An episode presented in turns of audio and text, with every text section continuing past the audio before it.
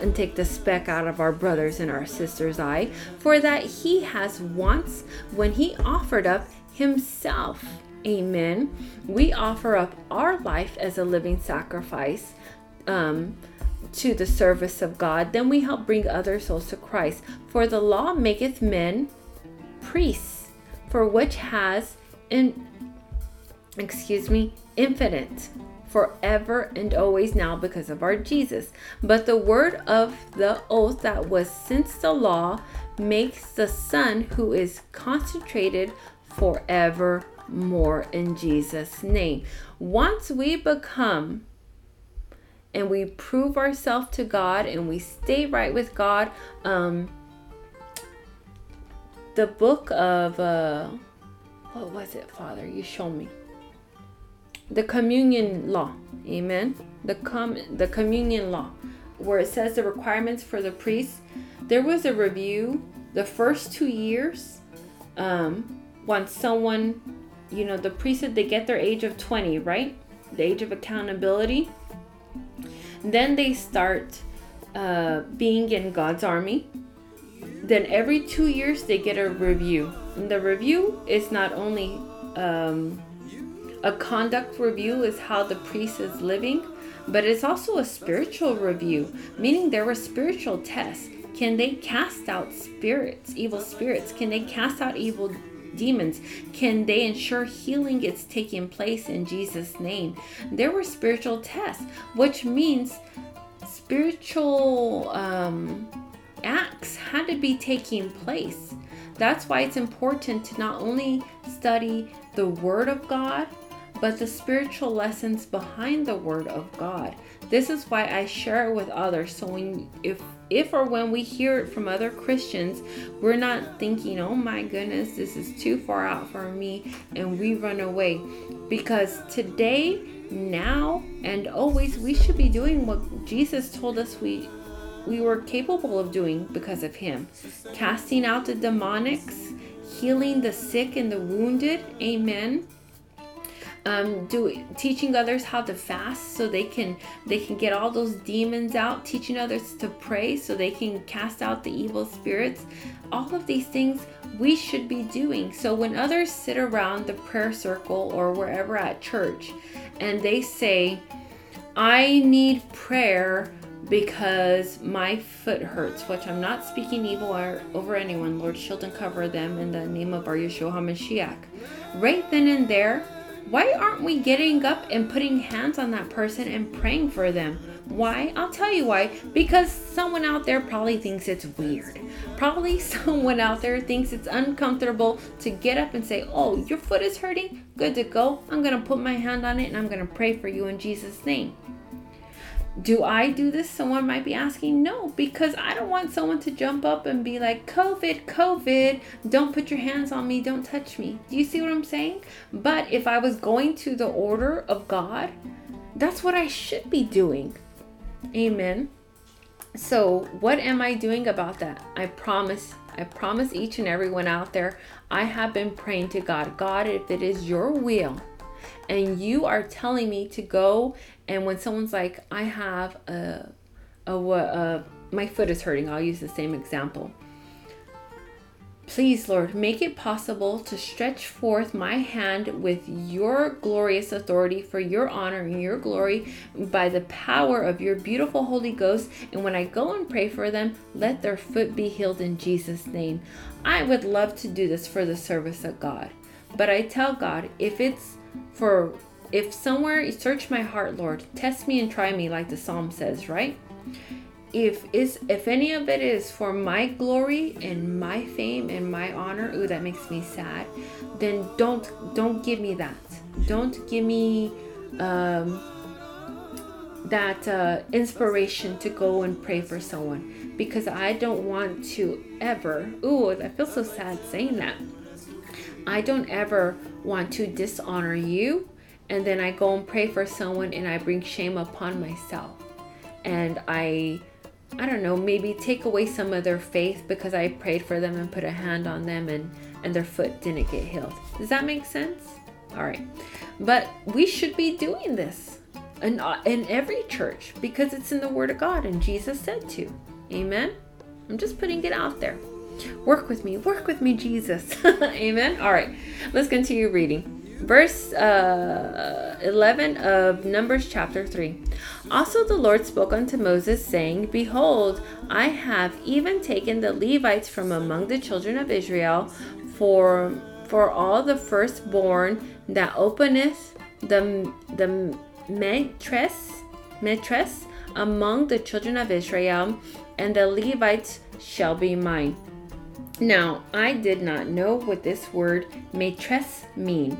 Now, it means matrix, and matrix means womb. And we all know that, you know, the womb is part of the reproduction organs of a woman. Haha, yay, I'm a science teacher now. Just kidding. Um, but the firstborn is now the Levites, the Kohanim specifically, is God's firstborn. And this goes cross reference with remember in the part of the book of Exodus where all the firstborn of Egypt were slain? And but all the firstborn and the tribe of, of for the nation of Israel nothing happened to them right? But the calves and the beast and and the reptiles everything that was firstborn in Egypt including the humans they died remember this okay so remember before in the beginning of this Bible study when we said that the Levites were an atonement for the sins of the nation of Israel until our Jesus came? All right, now let's reread this verse and I pray you see what God showed me. Behold, I have taken the Levites from among the children of Israel for all the firstborn that openeth up the matrix womb among the children of Israel, and the Levites shall be mine. Not only is God stating here that the Levites, which are the priests who service the Kohanims, not the Aaronite, not the Aaronites or the Kohanims, okay? This is the Levites who service the priests of the tabernacle. These are the ones that are going to pay atonement for the sins of the children of the nation of Israel. The Levites, from right here, 20 and up, this is the generation right here which will not make it into the promised land. Amen. And that's important to remember why. Because Kares sin, right? K A R E S.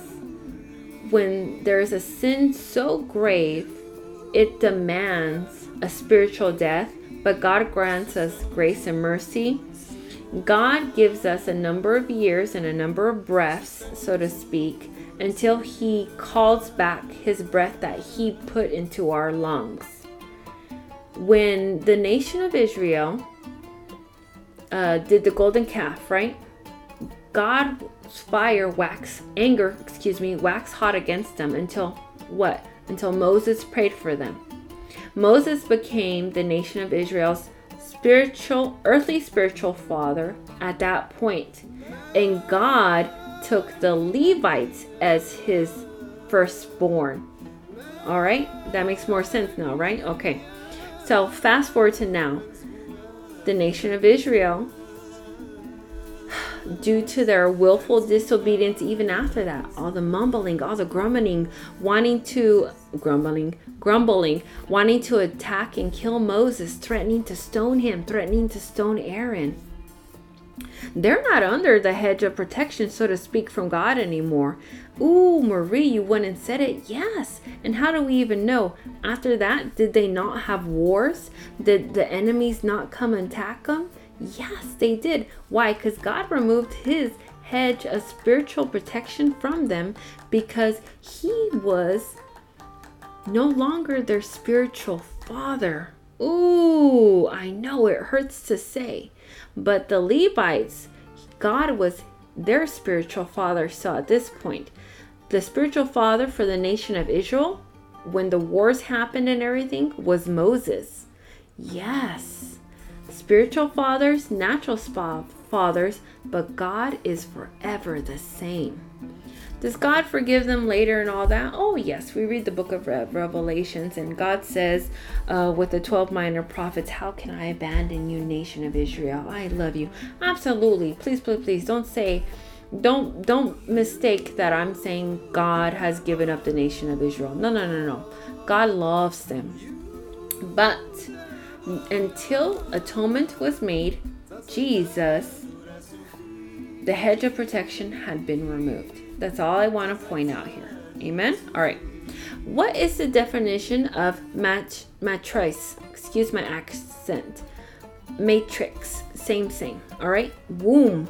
This is out of the Strong's Concordance, and the link is in the blog for those who would like to do their own research. Because who doesn't love to research, okay? Hebrew, raham, raham, right? To love, to have compassion meaning this God was having love and compassion for the nation of Israel by taking the Levites as their as atonement to pay for their sins because if not, God would have wiped them out right then and there. Oh, yes, God said it himself. My anger waxed hot against the nation of Israel. He wanted to destroy them. I will destroy them and make a new line through you, Moses. And then Moses prayed for the nation of Israel and said, God, don't do this. If you do that, take me too. Right? And God said, All right. I'm paraphrasing here. I won't take them, I'll forgive them but now you got to come back up. They got to reconcentrate themselves and all these things. Come up another 41 days, give a whole new set of laws, and they need to re accept a new covenant. Remember that? Well, here you go. Raham, Rakam, Amen. The womb of the matrix. God was having compassion because He loves the nation of Israel. He loves them very much. He wasn't going to give them up that quickly. Amen. Our God loves hard. Amen. God is good. This may be why we read in First Chronicles chapter 16 verse 22. Even though the nation of Israel had transgressed against God so very greatly so many times, touch not my anointed and do my prophets no harm. Do not touch ye my Christ, that is, the patriarchs, the anointed, with the anointing of grace, and do ye do not wickedly against my prophets. I believe God is telling us He's taking the Levites as his firstborn in order to have compassion for the nation of Israel for the atonement of their sins. That is, of course, until our Yeshua is come. Amen. Now, why is it important to remember? When God, there's so many Bible verses we can talk about it, but basically this God said God will bless those who bless his people, right? And curse those who curse his people. This is why I try to be kind to everyone, even if someone is rude to me. Woo! I, I have learned, God has been working with me on a lot of things. Um, remember in season one, God was working on my my mouth, right, my tongue, because I used to pop off. But um, now, when someone says something rude to me, I'm just like, okay, okay, I I think I get it, and then I keep it moving. Have a nice day. I keep it because I know God will avenge me, right? Because God said, "Touch not my anointed, and do my prophets no harm." One, two. God says He will bless those who bless his people and curse those who curse his people. So I want to make sure I'm being remaining righteous before the Lord. And then, like the courts of heaven, yes, 100%. I come home or I get in my car or I go walking and I tell God, yes, 100% I do. God, I don't like the way they talk to me. God, I didn't like the way they treat me. That wasn't nice. Amen. Or whatever the case may be. And sometimes God will be like, Well, what did you expect? Or I'll have a conversation with God. God loves us, right? And then sometimes I don't hear anything and I'm like, Ooh, did I do something wrong? I kid you not, every single time, every single time I have taken my grievances to God, I've either got a correction because our God is good, He will reprove all those who He loves, and God loves me and you. Don't let the green grass fool you. God corrects all of us because He loves us. God will tell me, Marie, it's you who is wrong. You owe the apology, or whatever the case may be, or you have reached what you've sown, or something. I'll be like, oh, yes, Abba, forgive me. You know, whatever it is, I make atonement and keep it moving. Um, but in other cases, let's say I was justified and found righteous before the Lord. I'm not kidding. Somehow, some way, I will receive an apology. Oh, yes.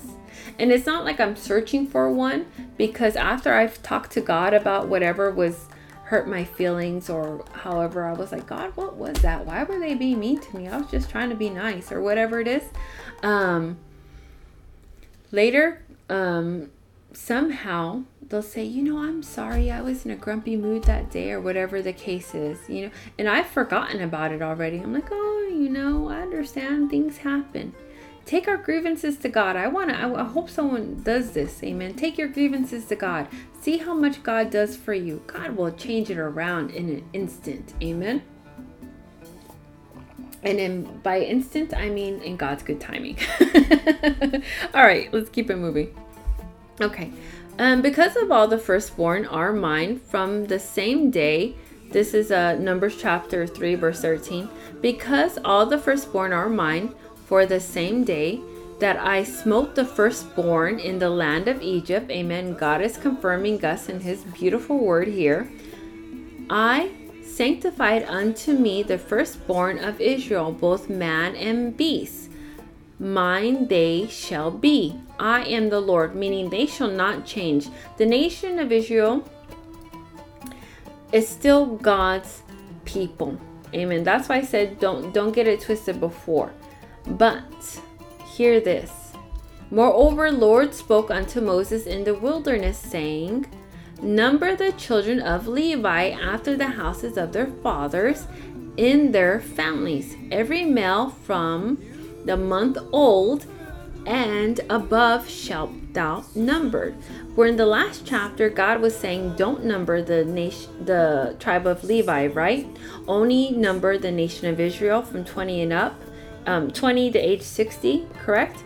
But here God is saying, every every Levi from a month old and up, from month old to 125 or whatever three jubilees, you're gonna number them. This is God's order.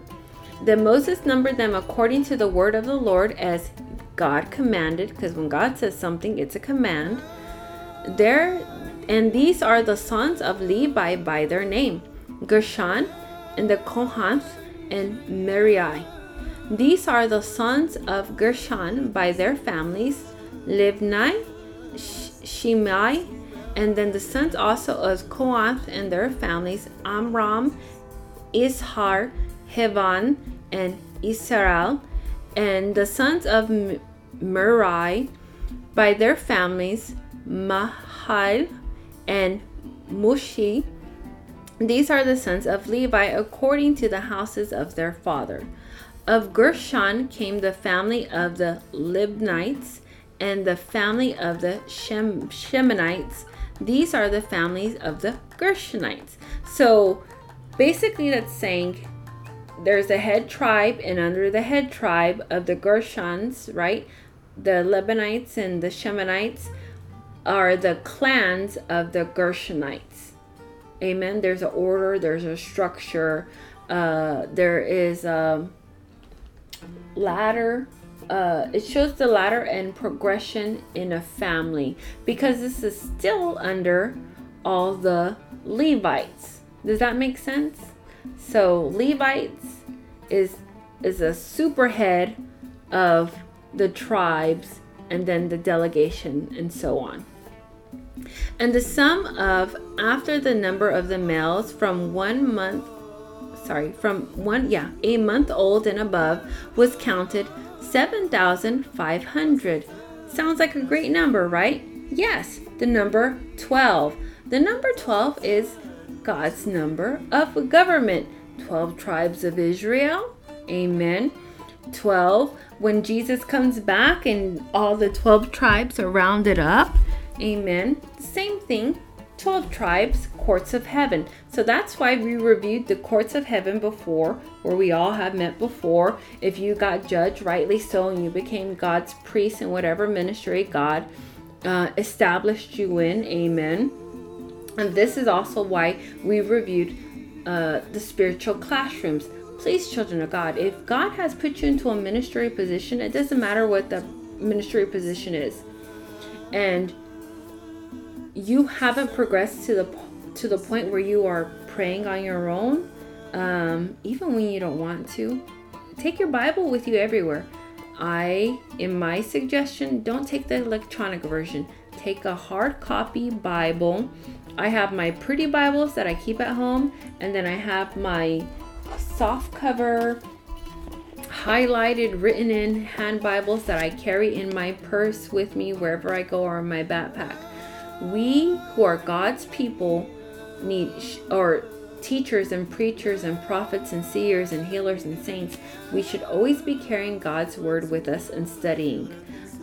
Instead of looking, flipping through a phone or whatever else we are doing, you're going on a run, put God's word on and start listening. Amen. You're working out, listen to God's word. Driving in a car, listen to God's word. Everything, wherever we go, we should be surrounded by God's word, just like they were in biblical times. You know, the community scroll teaches from the time that they were weaned, the Levitical tribes, uh, specifically the Kohanites, the ones who would be doing the service in the tabernacle. From the time that they were weaned, meaning roughly four years old, as we read in the book of uh, Samuel, for Samuel, when Samuel was dedicated, right? His mom gave um, Samuel at the weaned time of four years old to the priests for their service. So, four years old, the Levitical priests, the Kohanites, they started learning to become priests of the tabernacle. Four years old. That means they were studying, learning to write God's word, learning to read God's word, learning to sing God's hymns. That how they learned um, how to walk, how to wear, how to conduct, how to eat. Everything was in service to God from the age of four. That's how behind we are. Amen. yes. Um, I completely understand. Um, so this is how far we have to catch up. Now, granted, I'm I know I'm much harder on myself than most. I get this. But my point is there's no better time to start than today, wherever you are at. Amen? All right. The meaning of 12, which is considered the perfect number that symbolizes God's power and authority, as well as serving a perfect governmental foundation. Amen. It can also symbolize completeness or the nation of Israel as a whole. The Dead Sea Scrolls, which I love reading, the author Vermes reveals that the Levites that were, first of all, let me get this straight let me correct this right here. Vermes was not an author. I know it says it here, but I'm going to correct this real quick. He's not an author, he was a translator. He cannot author the Dead Sea Scrolls because he's not over 5,000 years old. I just want to correct that right there, okay? Um, because I don't, I don't like that. He was a translator, a very good translator. I have several of his books of the Dead Sea Scrolls, but he did not write them, he translated them. Okay, so the community rule reveals that the Levites were to be the tabernacle priests, and later in the line of the Kohanim Grandar, or the high priest of the tabernacle, were literally raised as tabernacle priests. When I mean literally, I don't mean figuratively like a fuzzy wuzzy pony saying it. I mean literally from about four years old or after weaning was complete, the young Levite began learning in the tabernacle. Their whole life was in service to God, and that's the way God intended it to be. In Jesus' name. And here's where I provided um, the link to the Dead Sea Scrolls, and this is the translator that I have for me. There are other translators out there. Um, so, those who are wondering, this is the link to the book that I have. Um, so, You're welcome. You get it for free. Print it out, keep it, and study it in Jesus' name. That's the community scroll. I think you'll like it. Let's continue reading. Numbers chapter 3, verse 23. The families of the Gershonites shall pitch behind the tabernacle westward. The captain and the captain and ensign of the house of the Gershonites shall be ooh, Elisaph, the son of Lahel, and the charge of the sons of Gershon in the tabernacle of the congregation shall be the tabernacle, and the pavilion, amen, the covering thereof, and the veil of the door of the tabernacle of the congregation. And the hanging of the cords and the veil of the door of the court which is near the tabernacle, and near ye altar round about of the cords of it, of all the service thereof. And the Kohan, the Kohanim, um, came the family of the Amorites and the family of the Israelites and the family of the Hebronites and the family of the Visites, and these are the families of the Kohanites. All right, so it's the tribe and the clans under that tribe, which are under the greater tribe of the Kohanim Aaronites. Does that make sense? I know. Could you imagine drawing this out? I I know there's someone out there who's wise and has this written down in a big family tree. I should search for it online. I'm sure it's on Pinterest. Almost every picture's on Pinterest. Anyhow, um, the number of all these males of one month old and above was 8,600, having the charge of the sanctuary, meaning the sanctuary of the tabernacle. They were in charge of it. This was their job for maintenance, maintenance, construction, breakdown, and setting up. It was to always be carried by them on their shoulders in Jesus' name. So this moves to the meaning of the number 14. Being a multiple of 7, 14 partakes of its importance and being double that number implies a double measure of spiritual perfection which in order to be um, a priest a levitical priest in order to participate in actual services as i said before they went over a two-year review a two-year review. It wasn't until they got to the 10 year review at the age of 30 um, where they could actually participate in the services at their tabernacle. Until then, they were only serving um, and assisting the Kohanims. Amen. They couldn't graduate uh, into being a full fledged uh, Kohanim, where they would have to do a consecration ceremony like they did in the book of Leviticus until the age of 30, which makes great sense, right? Because when did our Jesus ministry begin? Exactly, yes. Y'all, I love reading the Word of God. It just, it fills my heart with so much joy. Just, I'm, I've read the Bible several times before but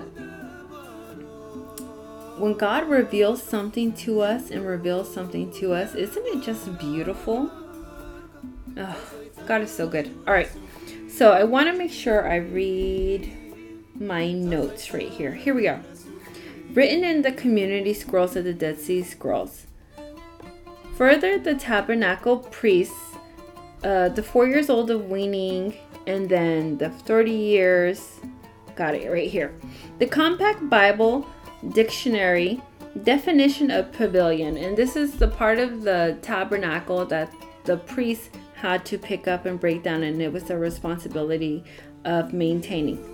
The pavilion is defined as the booth or the tent, a covered place in which a person may be kept hid that is used for chiefly symbolizing God's favor and protection provided for his children. Or um, many of us Christians call this God's hedge of protection, or God hiding us in his light, or God hiding us in the cleft of his rock. But as it's written in the scripture, it's um, outwardly the pavilion, but spiritually it is um, God's hedge of protection. Amen? All right. This symbolizes God's favor and protection provided for his children. To the earthen kings, the inner court or the pavilion, none can accept can access except those who were given his permission. In Numbers chapter 3 verse 40, God orders Moses to number the nation of Israel, the nation of Israel 20 years and above. Why is this? Because the nation of Israel that was numbered from the age 20 to age 60, that was the peak level of their prime, so to speak. That was the peak level of their strength, their service to God. Whereas the Levites and the Kohanums that were counted from age one month to, I don't know, 200, let's just say, because they lived three jubilees, right? So 150. The Kohanums and the Levites were of use and in service to God, and their anointment, hallelujah, on their life and their spirit never ran dry, just like the oil and the the the oil in the lamps of the menorah. Isn't that beautiful? That's how good our God is. Our God is poetic. Hallelujah. I love reading God's word in Jesus' name. Let's continue this. How is the number 14 linked to Jesus' ancestors? Well, I'm glad you asked. There are three sets of 14 generations between and including Abraham to Joseph, husband of Mary. Numbers chapter 3, verse 29. The families of the son of the Kohanim shall pitch on the south side of the tabernacle, and the captain and the ancient of the house and the families of the Kohanites shall be Isarphan, the son of Israel. And their charge shall be the ark, meaning the ark of the covenant, and the table, and the candlestick, and the altars, and the instruments of the sanctuary that they minister with, meaning everything they use in their service, right? Um, to perform the services of the Most High God, and the veil and all that service unto. And Ishal, Elsar, the son of Aaron, the priest, shall be chief captain of the Levites having the oversight of them that have the charge of the sanctuary. So Aaron is the Kohanam, right? Kohanam Grandar, excuse me. His son Ishlar is a Kohanam that is under the Kohanam Grandar. So he has two sons, so he's one of two that are second in command, right? And then under the one of two that are in second of command are the Levites because there is an order and a rank structure in the priesthood. Amen. Of the Merari, Merarites came the families of the Mahanites and the families of the Mushnites. These are the families of the Mary Merarites. And the sum of them, according to the number of all the males from one month old and above, was 6,200. 6 plus 2 equals 8, the meaning of 8. The number 8 in the Bible represents a new beginning, meaning a new order or creation, the eighth day. Hallelujah. And God's true born again event when he is resurrected from the death from the dead into eternal life. Like the Old Testament Passover lamb, Jesus was selected as the lamb to take away man's sin on the Hebrew day of Nisan 10. He was crucified on Nisan 14. His resurrection occurred exactly as he stated three days and three nights after he was buried, which was the end of the weekly Sabbath day and fell on Nisan 17. 17 symbolizes victory. Amen. On that Q tip, huh?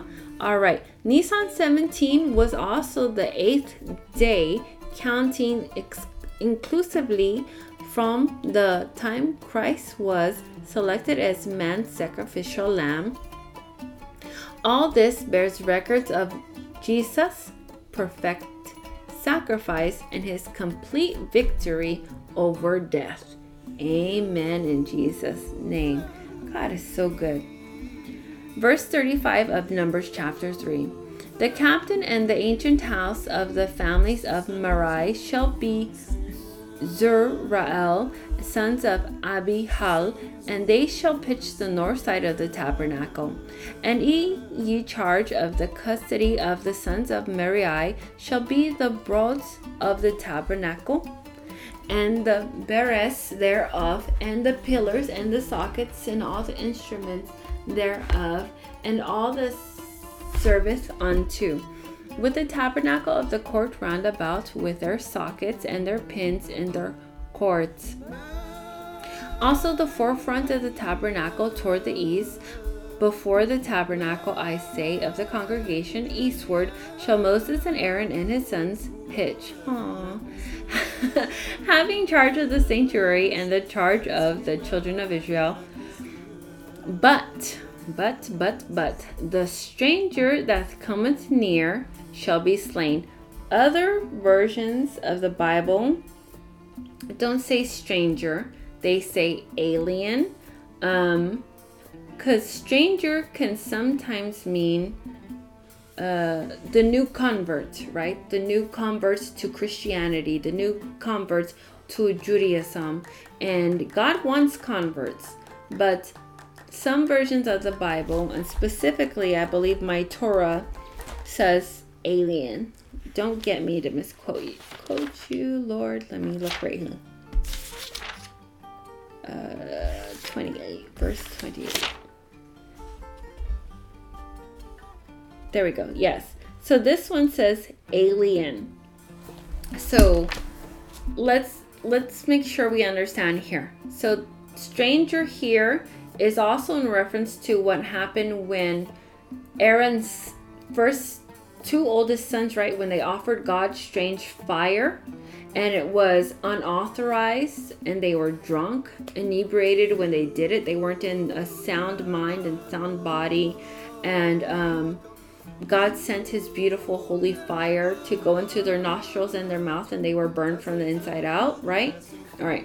So when it says here, but the stranger that cometh near shall be slain, God is essentially saying anything, anyone that cometh to try to touch his ark, try to touch his house, try to touch his tabernacle, to try to pretend to be one of his priests and they're unauthorized, he hasn't brought them to Christ and approved of them in the course of heaven, they will be consumed by fire. Now, that is completely different than someone who is a prophet or a priest of Baal. Because we all know there's prophet and priest of Baal, right? Even like in biblical times. There's a difference though. Prophets and priests of Baal. Um, how do I say this? Prophets and priests of Baal show clearly who they serve. Correct? They show it by they pervert the word of God they can say they love Jesus all they want, but it is clear that they are perverting what the Bible verses state and what God means and the definition of His Word and the accents of Jesus. I mean, they say some pretty disgusting things about our Savior, do they not? But the stranger who God did not authorize to preach and teach His Word is someone who doesn't have the spiritual qualifications where God has pulled them, has brought them to Jesus, and then approved of them in the courts of heaven. Amen. There's an order and there is a process. Instead of waiting to have the process uh, corrected, they just rush towards it. And it wasn't anything that God has approved of yet, and that's why they would have been taken out. Does that make sense? this is in biblical times. Amen. Do I still believe God leads and guides us now to become um, priests under Jesus because we are and we're supposed to go out and share God's word? Absolutely, 100%. But do I believe there is still a qualification process? Absolutely. For example, my example, I can't go out after this into the club and drop it's like it hot and then show up to church on Sunday and and be like, "Let me teach God's word." It doesn't work that way. Amen. All right. The whole sum of ye Levites, which Moses and Aaron numbered at the commandment of God throughout their families, even all the males from one month old and above, was two and twenty thousand. So two and twenty-two, two and twenty thousand, right? Two and twenty thousand, four. So four is the number of appointment, appointed, meaning appointed time. So uh, the spirituality behind this number that um, was written down and transcribed by the scribes who were Levites for the records, right? This shows how this is the creation and establishment of this holy priesthood by God's power and authority in Jesus' name. The number four derives the meaning from creation. The fourth day is what was called Creation Week. God created the material universe, meaning matter, taking up space. On this day, he brought into existence our sun, the moon, and all the stars. Their purpose was not only to give off light, but was to divide the day from the night on earth, thus making a basic Dharam creation of time. These were also made to be a type of signal that would mark off the days, years, and seasons. Interestingly, the Hebrew word for seasons in Genesis, in Genesis chapter 1 verse 14 is moed, which literally translates to appointed times. So if anyone out there, I know I've been seeing this everywhere. If you've been seeing the number 4 or specifically 444, ooh, congratulations for now. Remember this give all glory and offerings to God. Whatever your appointed time is, I don't know what beautiful blessings are coming for you. Ooh, but congratulations and congratulations to God for elevating you. I'm so excited for you. I know it's going to be something beautiful and glorious because all good and perfect gifts come from our Father who is in heaven. Amen. Amen in reference to God's festivals. This is the earliest known allusion that what would later be called the holy or feast days periods of worship, which are seven in number. The fourth of the Ten Commandments is to wait for it, remember God's holy Sabbath. Today's the Sabbath. Shabbat Shalom. Amen. The Sabbath day is tied directly to the creation week. God Himself made the period between Friday sunset to Sunday sunset. Let me say that one more time for the people in the back. God made this appointed time from Friday sunset to Saturday sunset. Is it no wonder that the world, meaning the secular world, those who want to party like rock stars, drop it that it's hot, what do they want to do? They want to party Friday. They they have us let's be honest, they had us brainwashed before we came to Christ thinking that we work all week just to party on the weekend, which we should be this is a holy day. We should have been spending this time with God our whole life. Isn't that sad? How evil and cunning the devil is, which we rebuke in Yeshua's great name. We should have been with God the whole time, every Sabbath. But you know what? There's no better time than today to get right with God. You're here listening to this Bible or maybe Bible study or another Bible study, whichever the case is on the Sabbath, you're doing good. Hallelujah. I'm so proud of you. I am. I mean that from this God fearing, loving heart.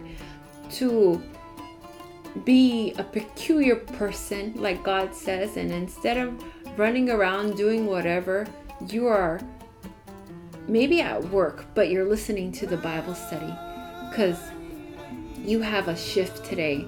Or maybe you're driving long distance and whatever, you couldn't avoid the travel today, but you are listening to God's teaching or listening to Bible verses, whatever the case is.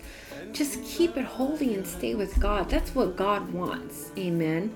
On our day of rest, to remember God. God knows is God knows if we have a job and they won't let us take this day every Sabbath off, right? God says whatever your day of rest is, to wherever you're traveling to spend it with Him and celebrate the Sabbath with Him. God knows that what this world is trying to do to His people, but we are to overcome the world, amen, and to conquer it. Hallelujah. In Jesus' name, amen, amen. Praise God. So make sure wherever you are doing, spend the Sabbath with God. Oh, I felt that so strongly. Spend the Sabbath with God. You see your elevation increase. Amen. Your spiritual elevation. I want this for other people. It's so good. God is amazing, right? Let's continue reading. The Sabbath day is tied directly to creation week. God Himself made the period from Friday sunset to Saturday sunset extra special when He rested upon it. Amen. After bringing everything into existence the previous six days. Numbers chapter 3, verse 40. And the Lord said unto Moses, Number all the firstborn that are males among the children of Israel. So now we're going back to the children of Israel from the nation, um, no longer numbering the Levites or the Kohanims. Amen. From a month old and above, and take the number of their names. Now, this is all being written out a third time. So this is the third census. Amen. And thou shalt take ye Levites from all of the firstborn of the children of Israel. I am the Lord, I do not change. This is God saying it, not me, the God. Amen. I am the Lord. And the cattle of the Levites of all the firstborn of the cattle of the children of Israel. So, why is God now commanding all the firstborn of the nation of Israel and even the firstborn of the cattle to be counted in the census from the first month up. Because remember, God is going to require the Levites to pay atonement for the sins of the nation of Israel after the 40 40 years? Amen. I was about to say 40 days. Uh, they wish it was 40 days, huh? 40 years of wandering in the desert. There has to be atonement made. Even the cattle, Marine, yes, this is what God is saying. The firstborn of the cattle of the children of Israel. Even the firstborn of the cattle was not going to make it into the promised land. No, no, no, no. When God says to cast evil out by the root, He means the cattle, He means the land, He means uh, those trees and those branches over there. Because we could not have evil spirits and cursed bloodlines going into the promised land because that's when curses would be upon the new promised land when it was supposed to be a blessing to the righteous branches. Amen. Oh, no, no. We cannot have any uh, impurities, any sinfulness. Just like when, when heaven comes again, right? There's not going to be any sinning in heaven. There's not going to be any liars, any thieves, any any promiscuous, any abusers, any users. No, no, no. None of that can be in the presence of our God. Amen. Same thing here. And the firstborn of all the males adheres by name for a month old and above, according to the number of where the two and twenty thousand two hundred seventy-three. Now we finally get an odd number, right? Because remember last Bible study, I said, God, how come everything is all roundabout? Like there's not one off like 12,001, right? so we finally get this. And this is what this adds to the number 14. And we've gone over the number 14. Um, so I didn't want to um, revisit it again. But 1 plus 4, I forgot to add this in here, is the number 5. And the number 5 is the number of God's grace.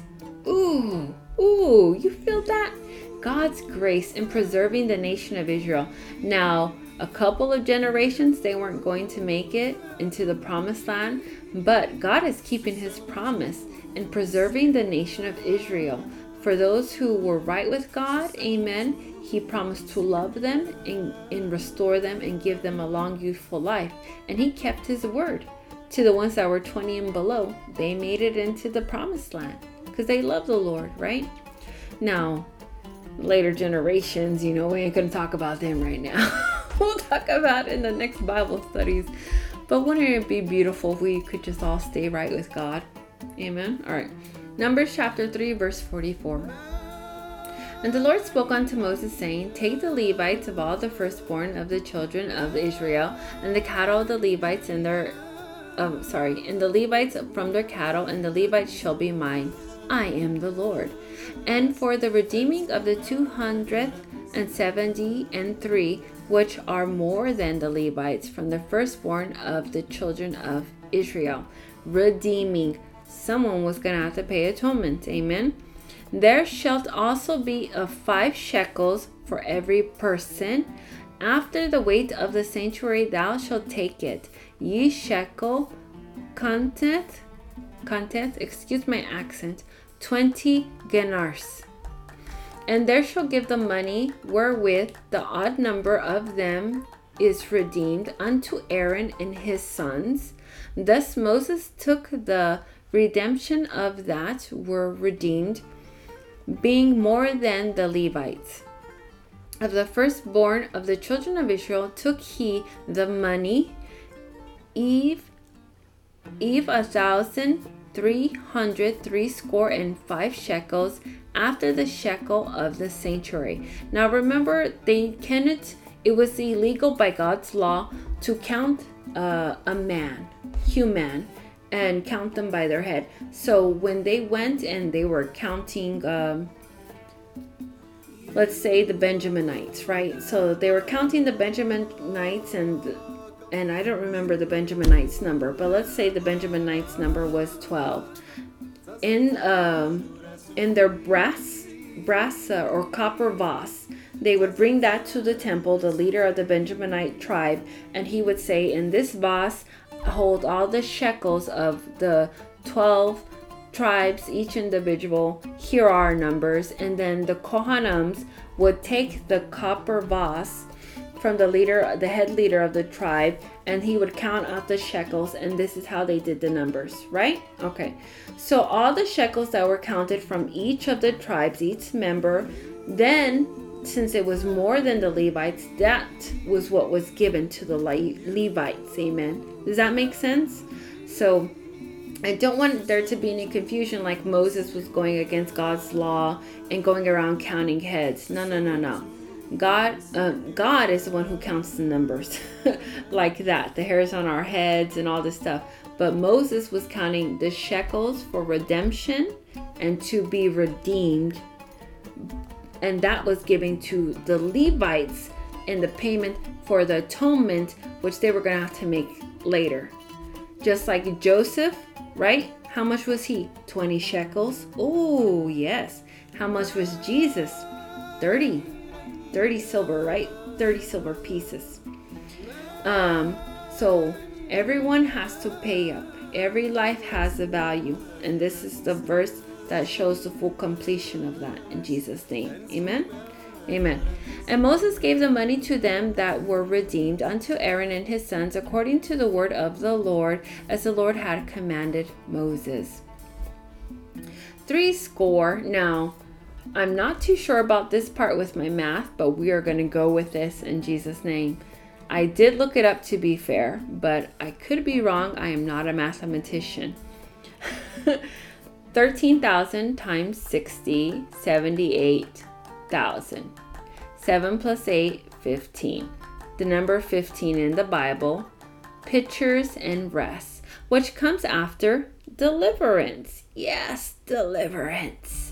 The 15th day of the fifth Hebrew month, Nisan, is the first day of the Feast of Unleavened Bread, the Passover.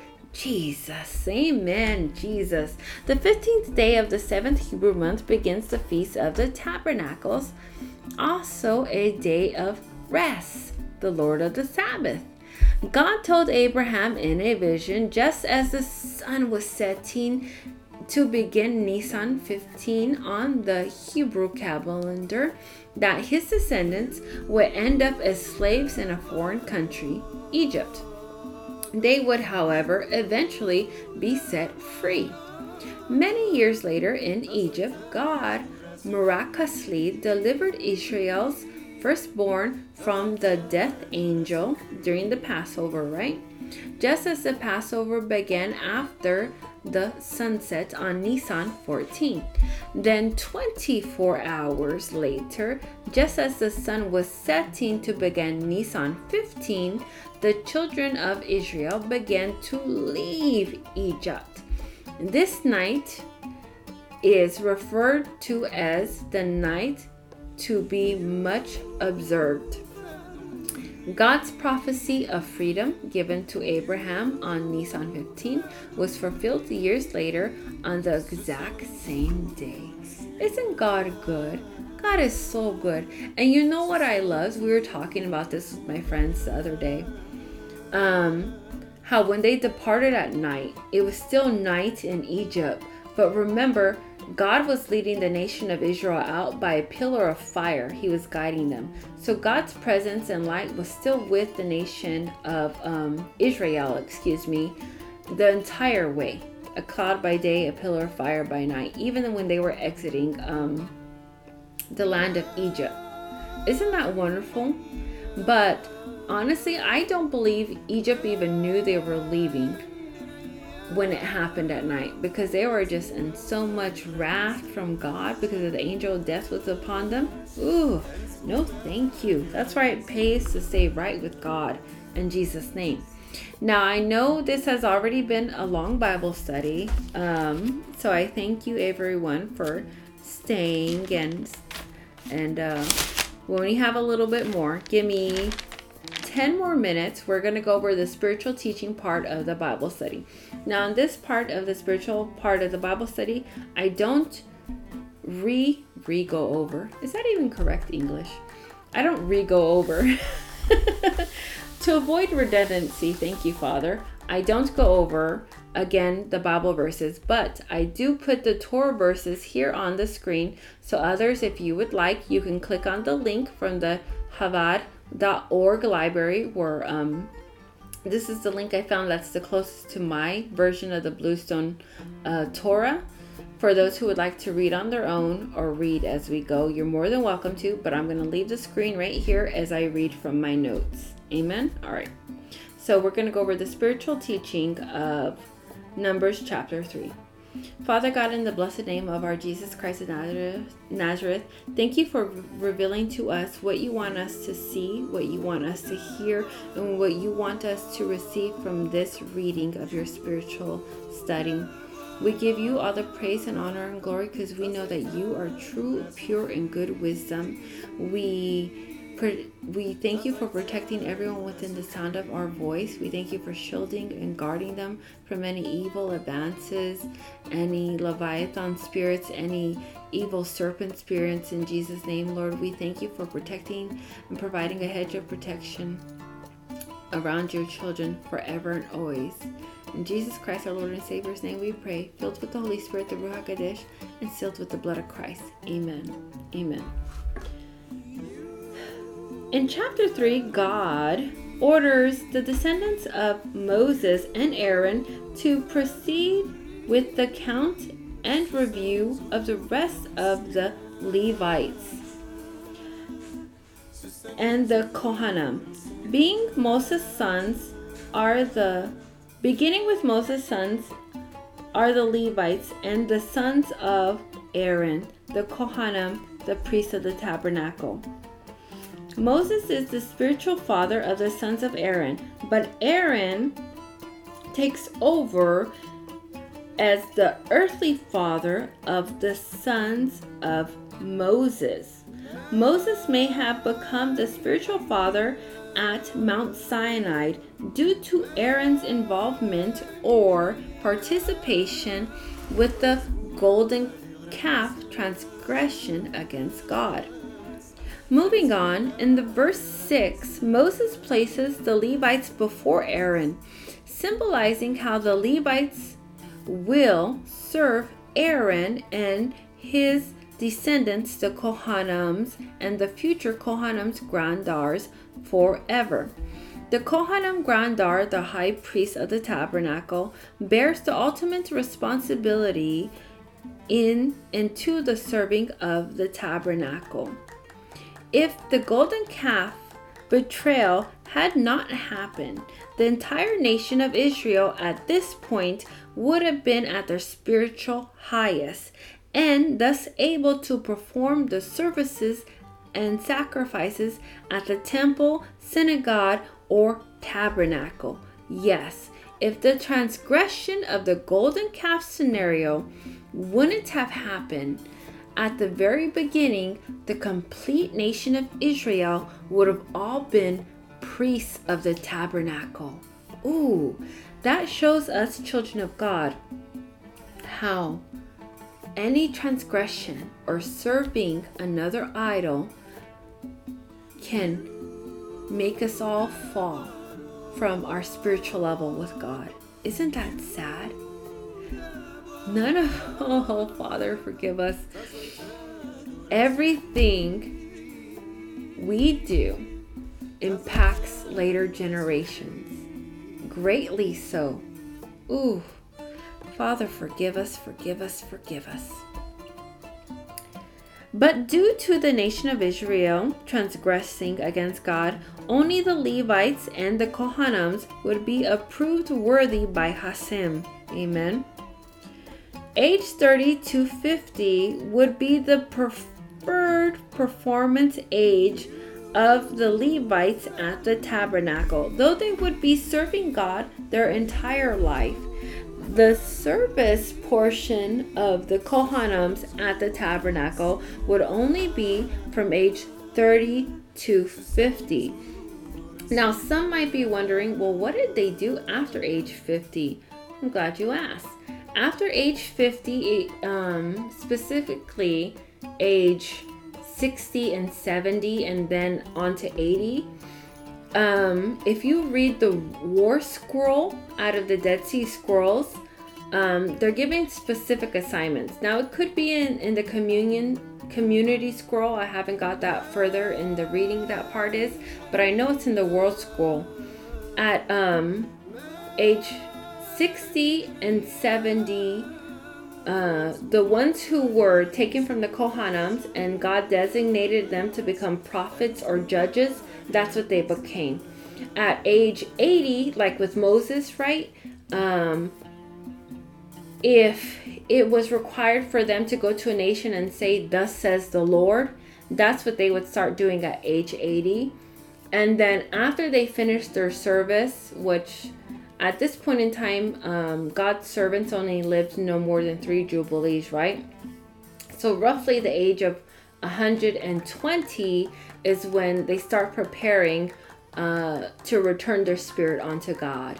Isn't that beautiful? So for the Kohanims and the Levites, their whole life from age four um, until let's just say 153 jubilees, their whole life is in service to God. Oh, what a beautiful, beautiful. Oh man, could you imagine? Must I, I want to say must be nice, but I bet it, it's glorious to serve God your whole life. I wish I had been right with God my whole life. Anyhow, let me continue reading. One month old and up, the census for the Levites proved to the nation of Israel how, how God had chosen his elite, and they were valued at all ages, above all, even among the tribe of the nations of Israel. For any Jew or any Christian who follows the examples or the grand examples of the priests or the Levites in their prime age of maturity from age 60 to 50, God sees this as them dedicating their life to the holy priesthood. And this is traditionally when God begins to sanctify his uh, prophets, his seers, his healers. I have seen this so in so many individuals. They say when they turn the age 30 that overnight something just completely changed. They had some kind of awakening in them. And this is something I've been praying on with God. Like, it's still biblical that God is still doing this with so many individuals at the, specifically at the age of 30. He's calling in his his priests. And not to say that there's not Enochs out there, you know, spiritual Enochs and they're prophesying at age 7 and all these things. That's not what I'm saying. But God is, when God says, I am the Lord, He is the same. And God's still calling individuals at the age of 30.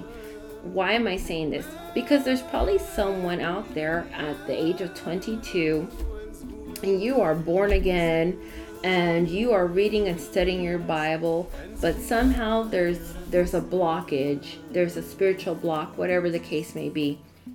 It could be because God is refining you and you still have um, earthly life experiences that need to happen that are preparing and making the way for your spiritual elevation later at the age of 30. Does that make sense? And I say this to help encourage um, those who are just coming to Christ and you happen to be young. Just stick with it, stay the course because God is with you. Amen. Don't let anything come uh, between you and Jesus. Amen. All right. Uh, let's keep it moving. Uh, five more minutes. Five more minutes. At the age 30, they become sanctified as a holy of holies to Hashem. Hashem will take them as his portion and his heritage for all eternity. Although not a Levite or a Kohanim, by following those who are coming to Christ, like the, the new beginners and the new Jews, by living um, as the priests and Kohanims did in their most elevated maturity and spiritual strength from age 30 to 50, by following and living out these examples, those Christians and these Jews will receive unto themselves the reward here on earth of the priestly rewards. Now, we read about this. Um, our Jesus says, if you um, be good to a prophet, basically, you will receive a prophet's award. If you are good to his elite or his anointed, you receive an elite or anointed award. If you're good to his little ones, you re- you're kind to his little ones or his lesser ones, you receive them in their name, you receiving him on to yourself, right? The same thing in this manner. If we go out and we feel the leading for God to start being due diligent and studying it and servicing God just like the Levites and priests do. And you're going, you're reviewing the Le- Levitical studies and you are doing your best leading by God, okay? Don't don't go by anything I say. Don't by go by anything anyone says, you know, always go by God. God is the ultimate. God is going to show you your ministry. God will give you your reward here on earth, which is only temporary, but your reward in heaven will be greater. Amen. I hope I'm explaining that correctly. And God will send you some help along the way. I'm not saying that He won't, but I don't want there to be any misunderstanding. I could misinterpret something that God is saying. You know, I'm not perfect, and just as anyone else could. But if you go yourself to God and you ask God questions and you follow His beautiful oh, I feel that so strongly. So follow His beautiful Holy Ghost in His leading. Um, your gaining and building a relationship with Him and trust and confidence in Him, you're not to build it through me or through anyone else. It's through you, Jesus, God, and His Holy Ghost. Amen. That's where it is. That's a relationship. Does that make sense?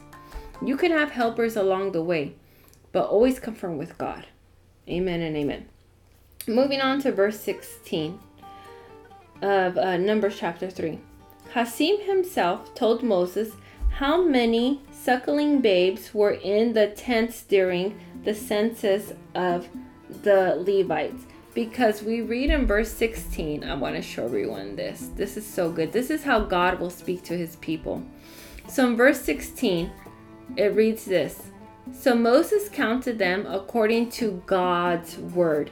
So when I say, always go confirm with God, Moses counted them according to God's word, meaning God spoke to Moses the number that was in the tent because it would have been improper for a married prophet to go into the tent of a woman or a married woman, obviously, who is breastfeeding her one month old. Completely inappropriate, right? So, everyone has rules and we need to observe them. So, in order to preserve decency, because we're supposed to avoid uh, even the appearance of all evil, God was like, just wait here, Moses. You stand outside the tent, and I'll tell you how many from the tribe are breastfeeding babes. 23. Go count somewhere else now. Amen. Same thing that we're supposed to do. Always confirm with God. If something could seem inappropriate in doing, but you're still doing service to God, because God told Moses to go and count, correct? But Moses was like, whoa, whoa, whoa, God. I don't want to go into those tents and sing some breastfeeding uh, mothers with their babes. You know, something could uh, become skewed or rise. And I don't want any of those troubles. We're always to confirm with God, and God will lead us. If God tells you to go speak to someone and you're not comfortable with it, Moses wasn't comfortable with some speakings too, right? God spoke to him and he led him and he sent him a helper, which was Aaron. We're to do the same things. It is biblical in Jesus' name. Amen? All right. Moving on to verse 23, uh, the spiritual teaching of Numbers chapter 23. Oh, sorry, Numbers chapter 3, verse 28. Many Bible studies teach that it was the Levites that carried the ark. But technically, oh yes, Marie's getting into some semantics here technically it was the Kohanims that carried the Ark of the Covenant. Now, the ones that were in charge of it, and we just went over this in the Bible study, right? It was the tribe of the Kohanims, the Levitical priests, yes, but specifically the Kohanims who carry the Ark of the Covenant on their shoulders. So when we read and we study later, um, and in Kings, and we read about how David was setting this up, and, and Numbers here, and Deuteronomy here, and why did he touch it? Because the ark, he was just trying to carry it, Lord, and help it not fall over. It's because no stranger was supposed to touch it, meaning if you weren't a priest, don't go trying to get into God's presence like that. God isn't going to accept some strange fire. We aren't supposed to do like the heathens do, worshiping their gods, um, where they do all that hurtful, harmful stuff. God is holy and He wants us to serve Him in a holy manner. Amen. And the Ark of the Covenant is supposed to be on our shoulders. It's supposed to be God's meeting place with us. It's supposed to, we're supposed to carry God everywhere we go. If you are teaching God's word, whatever you do, God is supposed to be with us wherever. Amen. Amen. That means we shouldn't be anywhere God wouldn't want to go. Hallelujah. No clubs. Stay out of clubs. All right. And lastly, verse 45 Even in the life everlasting, the Levites will still be God's firstborn tribe. Isn't that beautiful? Not to take away, obviously, only Jesus will be our Father's uh, begotten son, right? But the Levites, when they, when Moses stood up and he, after the golden calf scenario, and Moses stood up and he said, Who is on the Lord's side? Come to me. It was only the Levites who ran to Moses. And that act right there is what solidified forever and always that the Levites would be God's firstborn tribe. That simple act, well, it wasn't that simple, but for lack of better words, that simple act of willful, heartful, intentional obedience and loyalty, loyalty and respect ensured that every generation of Levites after that would be God's firstborn. Oh, that's powerful right there. How we right now, by studying the Word of God on Sabbath and not doing as you know others do and turning away from the world, how we are ensuring that our later later generations will be possibly accepted as I don't know, priests in God's tabernacle later or serving him in the courts of heaven, whatever the case may be. Oh, man. I wish more and more of us knew. Oh, I love you, Lord. I wish more and more of us knew um, the importance of these covenants that God gave us. Mm. Mm-mm-mm. I'm gonna keep it together, y'all. I'm not gonna cry. I'm not gonna cry. I love Jesus. All right, here we go. Well, children of God, that concludes this portion of the Bible study. I pray others truly got something out of this Bible study. I pray it blessed others in Jesus' name. We are going to end this with a prayer. Father God, in the blessed name of our Yeshua Mashiach, our Lord, our Christ, Emmanuel, for God is forever and always with us. We thank you for this Bible study. Thank you for this day and for watching over us. We thank you for calling us and allowing us to be your priests. And this was only made possible because of our Jesus our beautiful, wonderful, merciful, glorious, humble, kind, and giving Savior. So brave and courageous, so loyal and truthful to the very end. Our Jesus made all of this possible that one day you will dwell amongst us and we'll be able to be in your presence, God. We will be able to look upon your face and see your glory. Hallelujah. We will be returned back into our spiritual form with you, Lord, and, and we will just have none of this restraints and we will know true and pure and good love for eternity. What a blessing this is going to be. Come, Lord Jesus, come. Oh, We long and wait for the night where you will come like a thief to come and receive you and, and get your church back, Lord. All of those who belong to you. From those who first come to the field to the last who come to the field, all the workers who are ready and willing to do the work. We thank you for continuing to give us wisdom, God. We thank you for showing us your revelation, for giving us sweet, beautiful dreams and interpretation, for being with us when we study the Bible and you remove the scales and veils from our eyes. You, you elevate us to the next spiritual level, the next spiritual level that we can increase in your army and then go out and get and bring more souls to Christ, Lord. I thank you that you see the hard work that we do.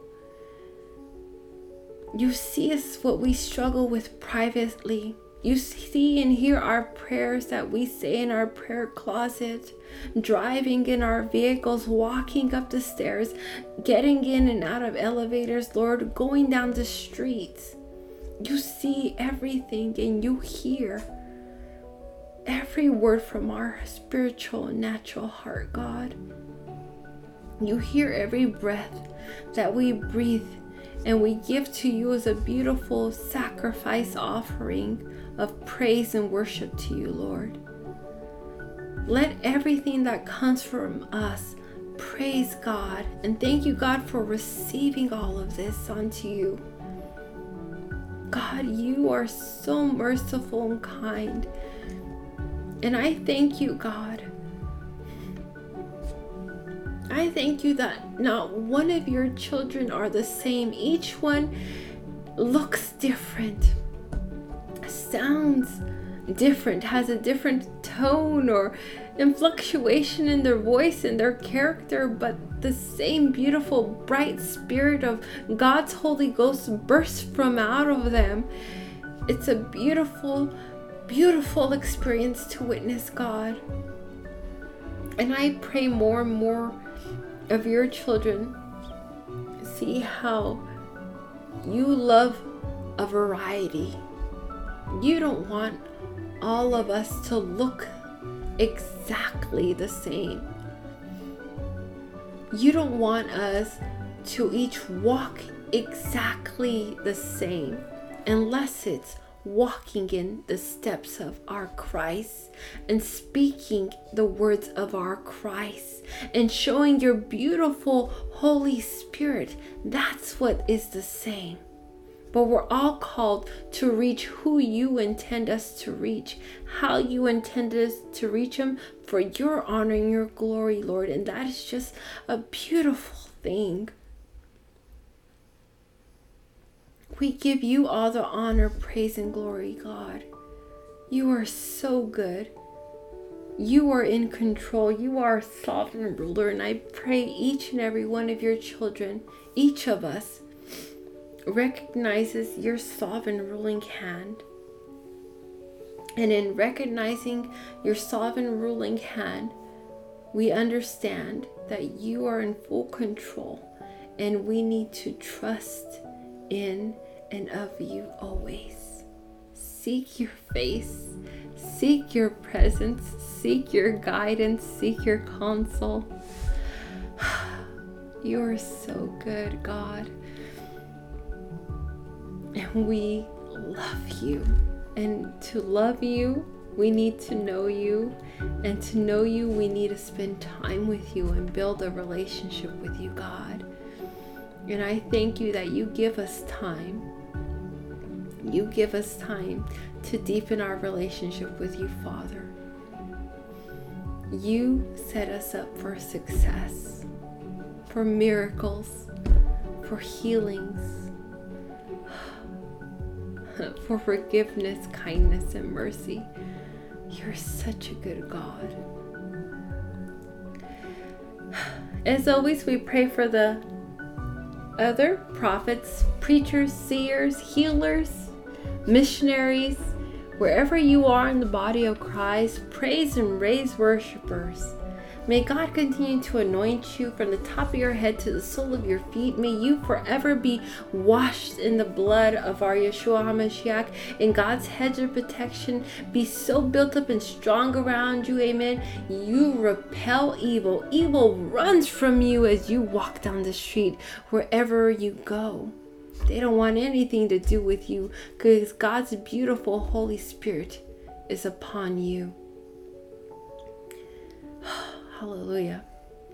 We pray for each and every nation who knows God is their King, and each and every church who teaches and preaches and lives the true Word of God, book by book, verse by verse. We pray this on the mighty name of our Jesus Christ of Nazareth, filled with the Holy Spirit, the Ruach HaKodesh, and sealed with the blood of Christ. Amen and amen. Woo, God is good. All right, children of God, I pray others truly got something out of this Bible study. Um, Shabbat Shalom. um, we will be back, I believe, next Sabbath. I don't know. We're going with the leading of God's beautiful Holy Ghost. So until next time, may God bless you. May God keep you. May we all be forever written in the book of life.